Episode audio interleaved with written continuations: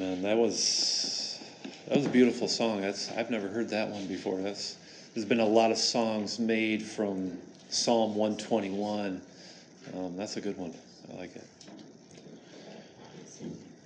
All right, let's let's open our Bibles and let's let's read this psalm. Psalm 121. A song of ascents. I lift up my eyes to the hills. From where does my help come? My help comes from the Lord who made heaven and earth. He will not let your foot be moved. He who keeps you will not slumber. Behold, he who keeps Israel will neither slumber nor sleep. The Lord is your keeper. The Lord is your shade on your right hand. The sun shall not strike you by day, nor the moon by night. The Lord will keep you from all evil. He will keep your life. The Lord will keep your going out and your coming in from this time forth and forevermore. That sends our reading of God's unbreakable word. May all who hear it understand who it is who keeps you.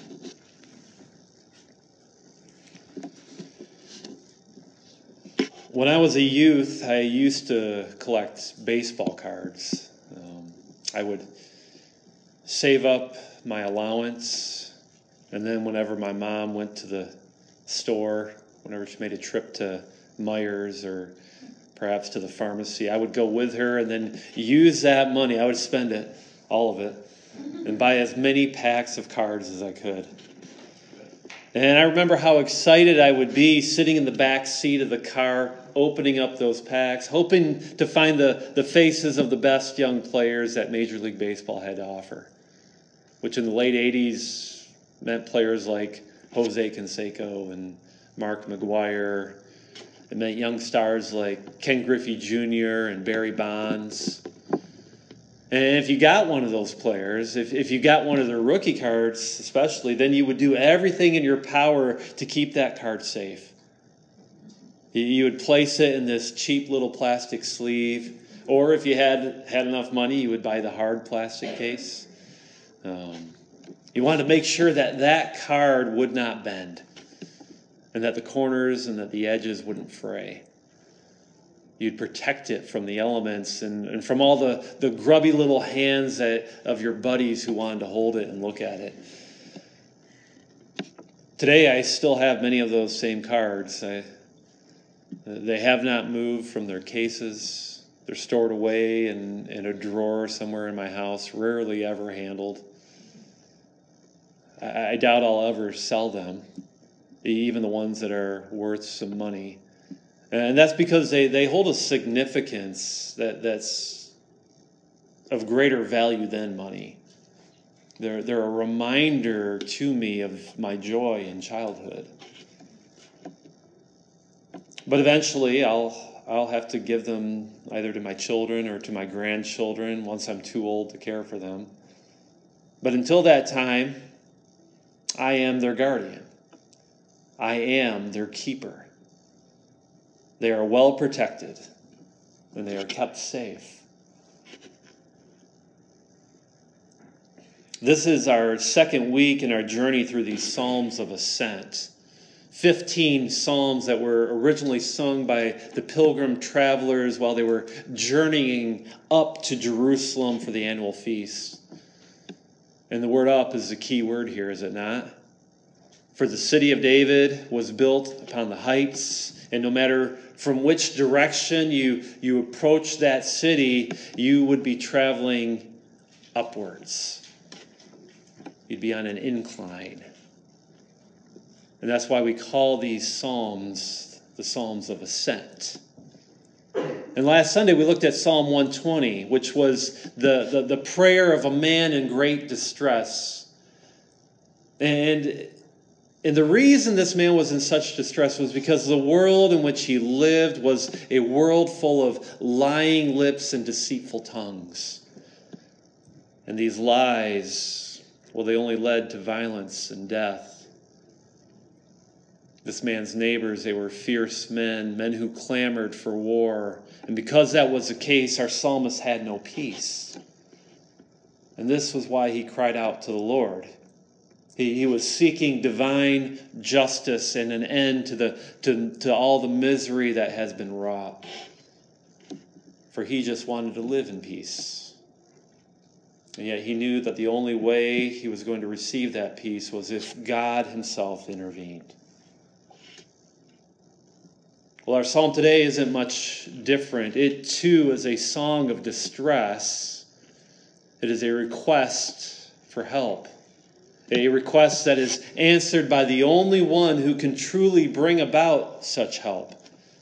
And this particular psalm, it's, it's actually really fitting for our psalms of ascent, for, for these songs that were sung on a track upward to, towards Jerusalem. And that's because this psalm is a prayer to God for traveling mercies. It's a prayer to God to keep one safe on the road. And what better song to sing than when you're spending days journeying through the wilderness? But, the, but there's more to this song than just a plea for God's protection when you're on the road for the truths that, that, are, that are actually revealed to us here, they actually demonstrate to us that the Lord our God offers his protection whether we are journeying or whether we are staying at home. In fact, it is on the journey of life that the Lord keeps his people safe. You see how Yahweh protects this traveler that is on this path, is how Yahweh protects all of his people, no matter where they are. And this will be clearly seen before we reach the end of this psalm. But before we go through this, I, I, I want to briefly, or maybe not briefly, I want to give you an outline of this psalm in order that you might see how this song is, is structured, how, how it is built. And hopefully, once you see, see the framework, it, will it'll bring to you the clarity that you need, um, that you might understand the main point, the main thrust that our author is trying to communicate here. And so, when we look at this psalm, we can really separate it into four sections, with each section consisting of two verses. Um, and so verses 1 and 2 partner together, verses 3 and 4 partner together, 5 and 6, and then 7 and 8 as well, and so on. Um, and so we have four sections in our psalm, each consisting of two verses. Now, now another thing that we need to notice is, is how our author changes, or rather shifts the point of view in this psalm. You see, in our first two verses, he's speaking in the first person. This is seen plainly through the use of the pronouns I and my. And yet in verses three, there's suddenly there's there's this switch to second person pronouns. No longer is it I and my, but rather it is you and your. And these second person pronouns will continue throughout the rest of the psalm. But, but what does that switch mean? Well, it means that in verses 1 and 2, it's coming from the perspective of the one who is singing this song, from our traveler. And then in verses 3 through 8, that, that comes from the perspective of either Yahweh himself or from one of Yahweh's messengers. In fact, it is theorized by some that when this song was originally sung, they, a soloist would sing the first two verses, and then the rest of the song would be sung by a chorus of people in order to reflect the two different voices that come here, come to us. So, so what does our outline look like? How, how does it flow? Well, in verses 1 and 2, we see the cry of distress from our psalmist, as well as, uh, as our psalmist's own answer that comes to his mind.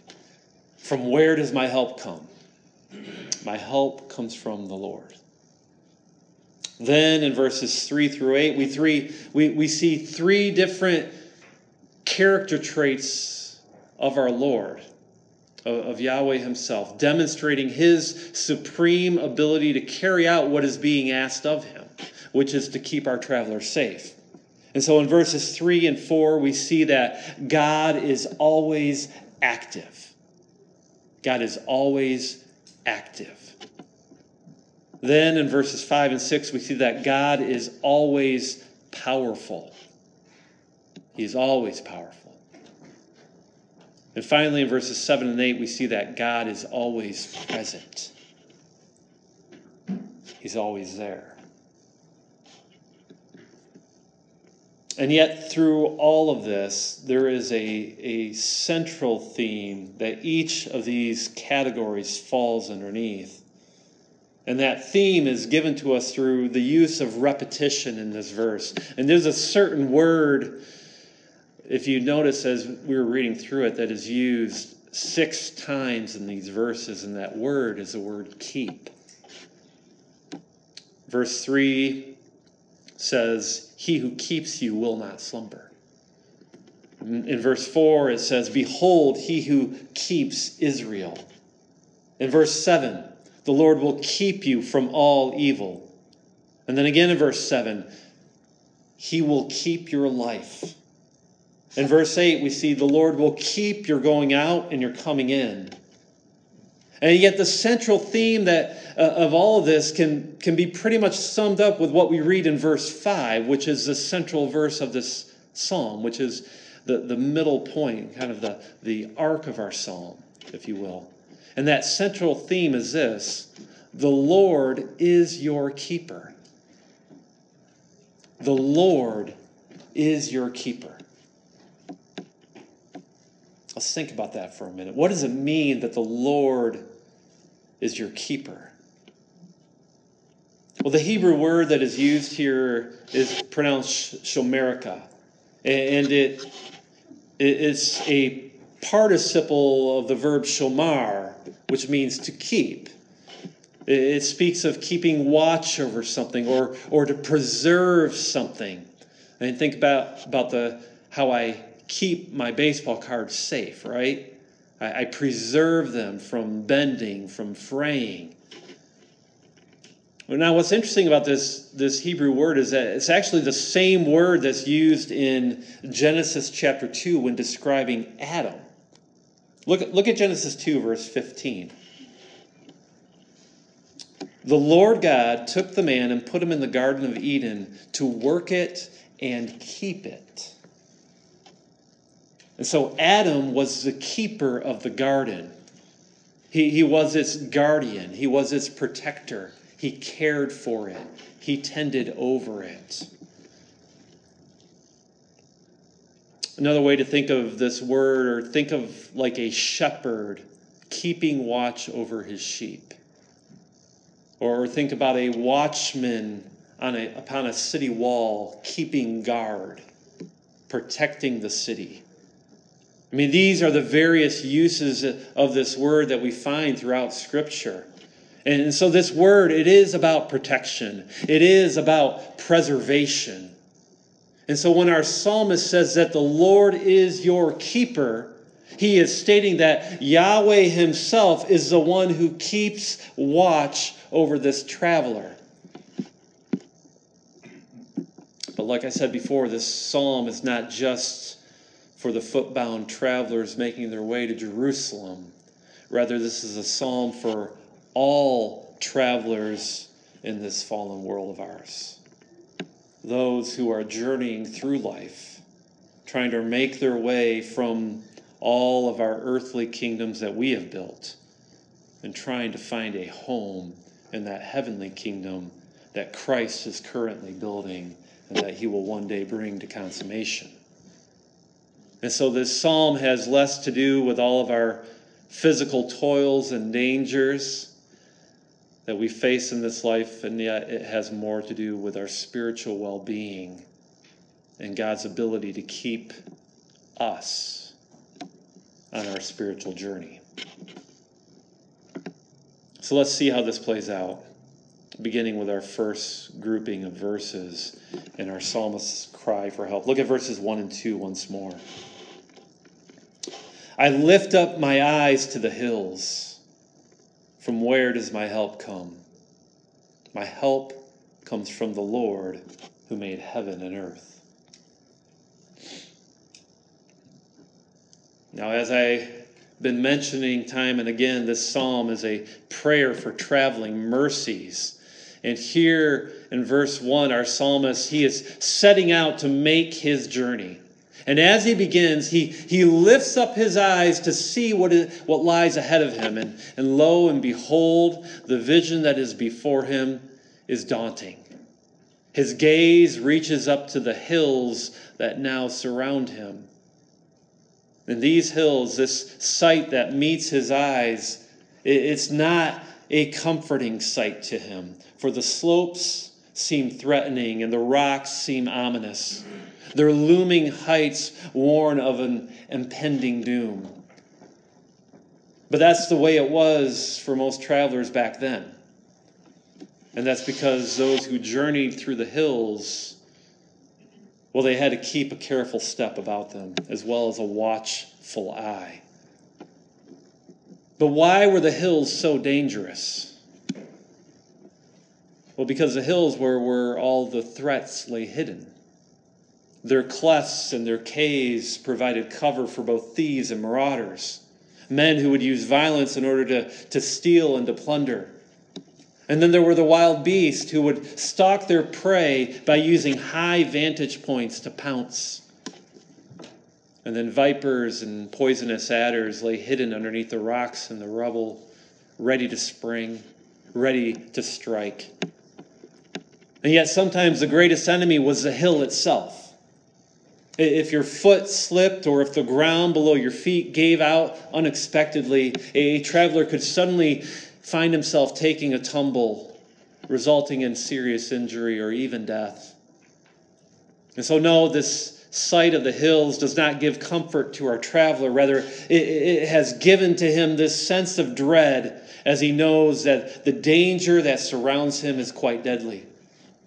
And that's why he asks the question that he does From where does my help come? But there's more to worry about in these hills than just these physical dangers. For in ancient Israel, the hills were also the place where idolatry ran rampant.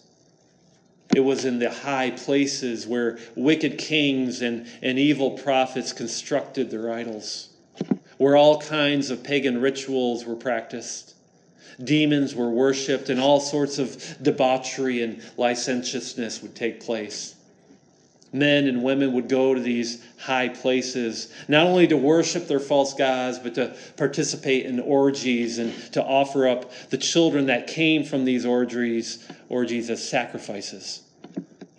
And so these hills not only brought about dangerous conditions for the traveler, but they also were places of enticement and temptation. And this is just one more reason for our psalmist to cry out, From where does my help come?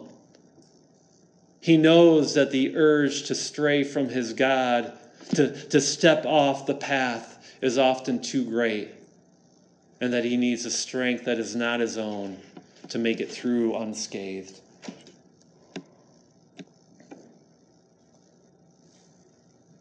The Christian life is often like a journey through these hills, is it not? It's not an easy path to tread. It's filled with dangers, toils, and snares. It's filled with temptations of idolatry and self gratification. And all these things are meant for your destruction. They're meant for your death. They're meant for you to take your eyes off of Jesus, the author and perfecter of your faith. What are some of these pitfalls in life that come our way? Well, for some of us, it's the love of wealth and the craving of material things.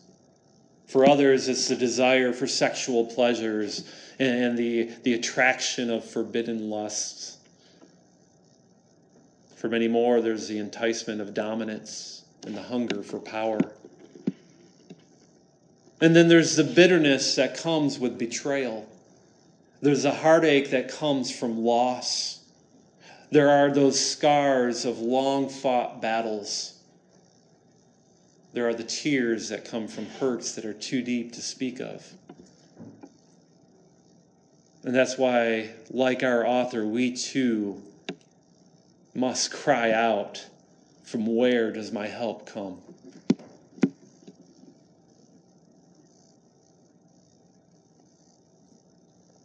And yet, as soon as this question comes into our psalmist's mind, he finds comfort in this answer My help comes from the Lord who made heaven and earth. My help comes from the Lord who made heaven and earth. Let me ask you, where do you look when all seems lost? To whom do you look when, when the dangers and when the temptations seem all too great?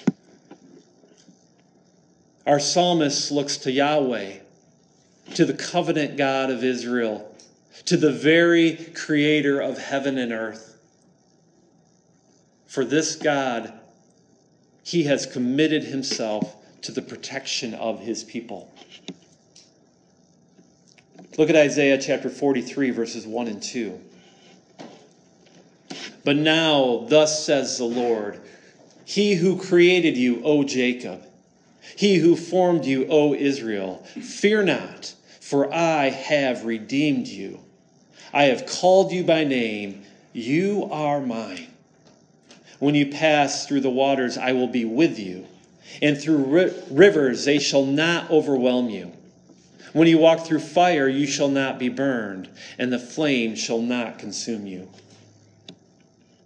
You see, because Yahweh is the creator of both heaven and earth, because he is the creator of all, he is capable of being able to protect his servants, even from these dangers that are in the heights. And because he is the creator of you, his desire is to keep you safe. And this should be the cry of all God's people, should it not? When they lift up their eyes to the hills, my help comes from the Lord who made heaven and earth. The Lord is my keeper. But how does the Lord's help come to us? How, how do we know that the Lord even has the ability to keep you? Well, the first reason our psalmist knows that he is able to do this is because the Lord, his keeper, is always active. Look at verses 3 and 4. He will not let your foot be moved. He who keeps you will not slumber. Behold, he who keeps Israel will neither slumber nor sleep. And so, getting back to this theme of journeying through the hills, one of the, one of the greatest dangers that I said earlier that a traveler could face was the slip of the foot, right? One misstep or one loose rock might cause our psalmist to, to tumble off the edge. And yet, the Lord your keeper, he will not let your foot be moved. Think about a father who, who stays very, very close to his children as they are just learning to walk. He allows them to, to, to, to grab hold of his fingers, making it so that they can not only balance, but that they can take steps as well. And should his children slip or become unstable, well, this father has the strength to, to right his ch- child's course, allowing them to continue to move forward.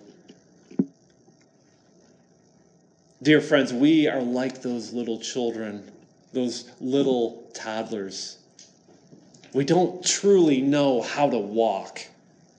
And yet the Lord our keeper puts forth his sturdy hand, and we are, to, we are able to grab hold onto his fingers as we press forward, as we move our legs. Look at, look at Psalm 55, verse 22. Cast your burden on the Lord, and he will sustain you. He will never permit the righteous to be moved. Or how about Psalm 66, verses 8 and 9? Bless our God, O peoples. Let the sound of his praise be heard, who has kept our soul among the living and has not let our feet slip. You see, what these verses demonstrate to us is that the Lord our keeper is consistently by the side of his people. This is what God does for us. He, he keeps us safe, He keeps us upright. And the reason He can do this is because He does not slumber, He is always active. You see, what, what, what you need to understand about, about the, the pagan deities of old is that the people would often believe that their gods would sleep, that they would slumber. That, that, that was how they would explain away their God's absence in times of woe. If there was a drought and, and their crops were dying, well, it was because the rain god was taking a nap and needed to be awakened. If plague and disease had struck their city, well, it was because the God of healing became too drowsy and, and could not keep her eyes open. Think, think about the prophet Elijah and the challenge that he put forth to the prophets of Baal.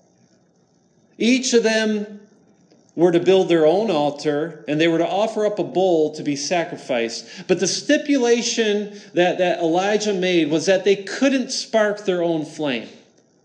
Instead, whoever's God was, was the true God of Israel, well, that God would bring his own fire. Elijah allowed the prophets of Baal to go first, and, and here's what happened. Look at 1 Kings 18, verses 26 through 29. And they took the bowl that was given them, and they prepared it, and called upon the name of Baal from morning until noon, saying, O Baal, answer us. But there was no voice, and no one answered. They limped around the altar that they made. And at noon, Elijah mocked them, saying, Cry aloud, for he is a God. Either he is musing, or he is relieving himself, or he is on a journey, or perhaps he is asleep and must be awakened. And they cried aloud and, and cut themselves after their custom with swords and lances until the blood gushed out upon them.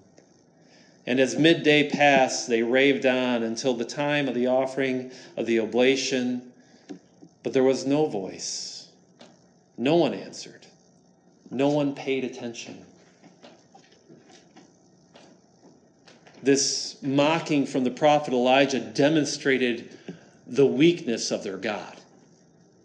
He could not be found, he could not be heard. There was no voice. And because the people actually believed that their God could be asleep, they cried out all the louder. They even cut themselves in the hopes of waking their God up.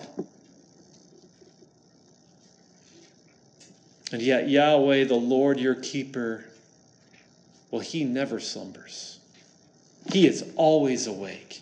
He is always aware. He is always at the ready. You will never find him asleep at the wheel. And look how Yahweh answered when it was Elijah's turn. Look at Look at verses 36 through 39.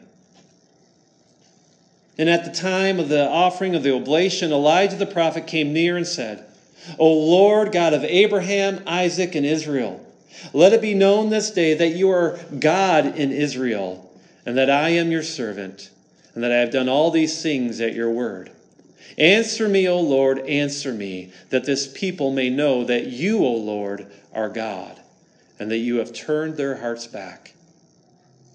Then the fire of the Lord fell and consumed the burnt offering, and the wood, and the stones, and the dust, and licked up the water that was in the trench.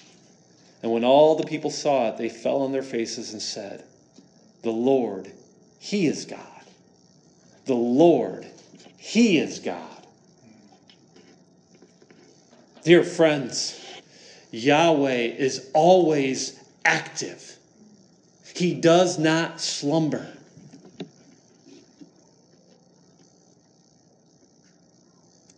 But not only is he always active, but he is also always powerful. Look once again at our psalm. Look at verses 5 and 6. The Lord is your keeper. The Lord is your shade on your right hand. The sun shall not strike you by day, nor the moon by night. So, so what does it mean that the Lord is your shade? This speaks of God being your shelter. He, he is your hiding place in times of trouble. Just as an overhanging limb might give one relief from the heat of the day, so the Lord your keeper gives you refuge underneath his wings. You see, this notion of God being our shade is, is actually a common expression that that, that we find in Scripture to speak of God's protection. Consider Psalm 91, verses 1 and 2. He who dwells in the shelter of the Most High will abide in the shadow of the Almighty. I will say to the Lord, My refuge and my fortress, my God in whom I trust. Or, or look at Psalm 36, verse 7. How precious is your steadfast love, O God. The children of mankind take refuge in the shadow of your wings. And, so you can see that, that God's shadow is the safest place that a person can be. It's a protection like no other. And so, what our psalmist is communicating here is that the Lord your keeper, he is your strong fortress. And that no matter what may come your way, you can always find refuge in Him. And yet, there's even more to what our psalmist is saying here. For again, we see that, that our Lord, this one who does not slumber and is able to be our shelter, well, He can do it whether it is day or whether it is night. The sun shall not strike you by day, nor the moon by night. Again, when we compare this to certain pagan deities, many of them, well, they would only be active during certain parts of the day.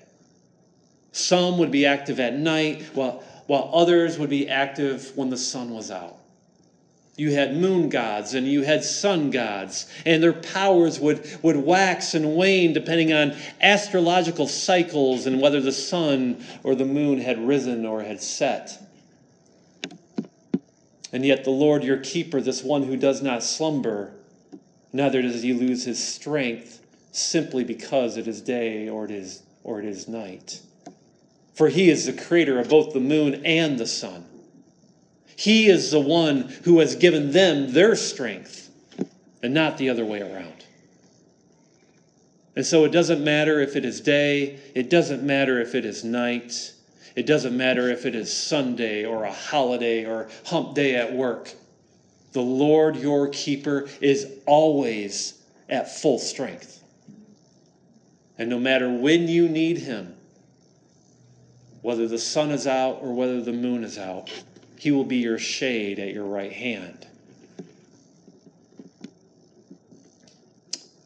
But not only is the Lord your keeper always active, not only is he always powerful, but he is also always present. Look at our final two verses. Look at verses 7 and 8. The Lord will keep you from all evil. He will keep your life. The Lord will keep your going out and your coming in from this time forth and forevermore. Here, our, our psalmist can have confidence that the Lord his keeper will protect him from all evil. That no matter where he finds himself, God will keep his life. This is what is meant by the Lord will keep your going out and your coming in. This common expression, going out and coming in, was the Hebrew way of saying, no matter where you are, and, so our psalmist is now promised that no matter where he found himself, the Lord his keeper would be with him. This saying harkens us back to the blessing that was offered to the Israelites in the book of Deuteronomy. Look at, look at Deuteronomy chapter 28, verse 6. Blessed shall you be when you come in, and blessed shall you be when you go out. And again, this, this speaks to the difference between Yahweh and the, and the pagan deities of the heathens. For their gods were territorial. They, they, they were said to have authority only over certain regions of the earth. And so these so called gods, they would never leave their lands, they, they would never venture out. If you wanted their protection, well, then you would have to remain in their territory. Not so with the Lord your keeper. He is not limited by boundaries. In fact, He is the one who created the boundaries, this, this one who made the heavens and the earth. And thus, His authority has no limits. Consider the words of our Lord when, when he rebuked his righteous servant Job. Look at Job 38, verses 2 through 11. Who is this that darkens counsel by words without knowledge? Dress for action like a man. I will question you, and you make it known to me. Where were you when I laid the foundation of the earth? Tell me if you have understanding. Who determines its measurements? Surely you know. Or who stretched the line upon it? On what were, were its bases sunk? Or who laid its cornerstone?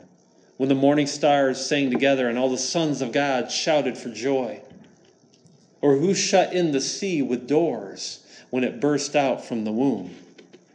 When I made clouds its garment and thick darkness its swaddling band, and prescribed limits for it and set bars and doors and said, Thus far you shall come and no farther, and here shall your proud waves be stayed. Dear friends, there, there, there is no territory where God is not. There is no limit to his presence. He is the one who sets the limits. And that means that there is no aspect in your life where God is not there. If you are at work, God is there. If you are at school, God is there. If you are driving in your car, guess what? God is there. And if you're at home, well, God is there. And He never loses His authority no matter where He is. And this is why Yahweh, the Lord your keeper, has the ability to not let your foot be moved. This is why Yahweh, the Lord your keeper, is your shade at your right hand.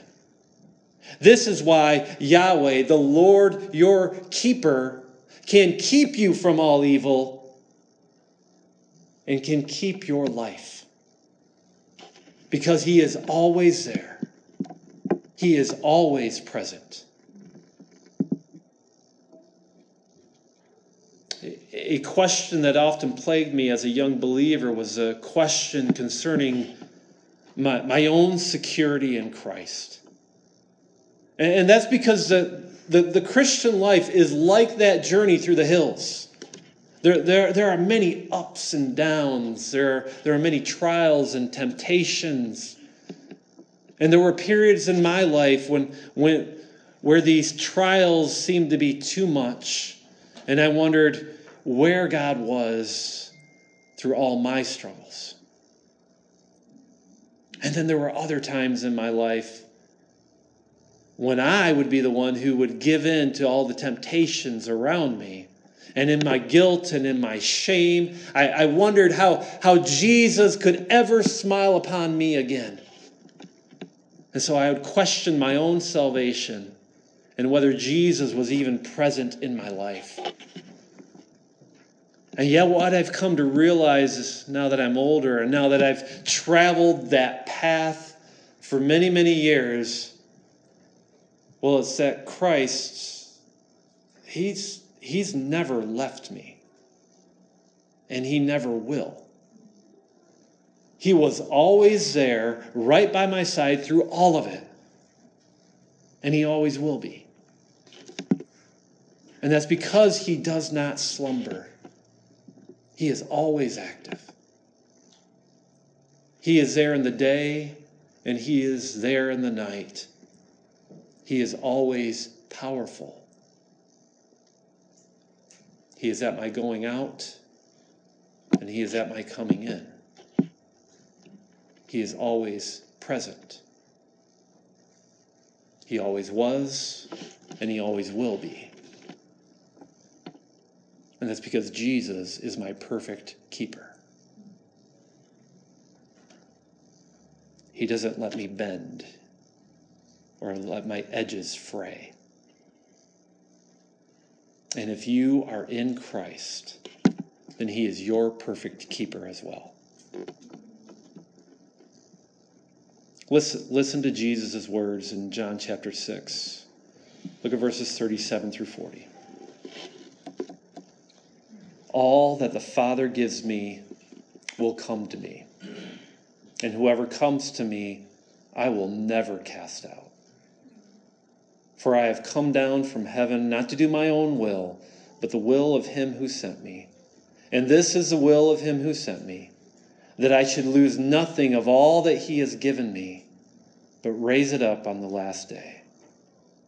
For this is the will of my Father that everyone who looks on the Son and believes in him should have eternal life, and I will raise him up on that last day. Brothers, sisters, this is what you need to understand. Your salvation does not depend upon you. Rather, it depends upon the will of your Father in heaven. And if the Father chooses you, then you will never be cast out. Christ, the Lord your keeper, won't allow it. Your standing before God is secure in Him and in Him alone. And so the next time you lift up your eyes to the hills, the next time you ask the question, From where does my help come? Let your immediate answer be, My help comes from the Lord, the maker of heaven and earth. Let's pray. Father, you are our firm foundation. You are our solid ground. You are the rock upon which we stand, and for that we truly are grateful. Though in our lives we travel over many hills, we remain confident that you will keep us because you are always active, because you are always powerful, because you are always present. You will not allow our foot to be moved. And so we ask as we that when we leave here today that we will leave with thankful hearts and with a confidence that comes knowing that we are secure in your hands. That you are our keeper. We pray this in Jesus name. Amen.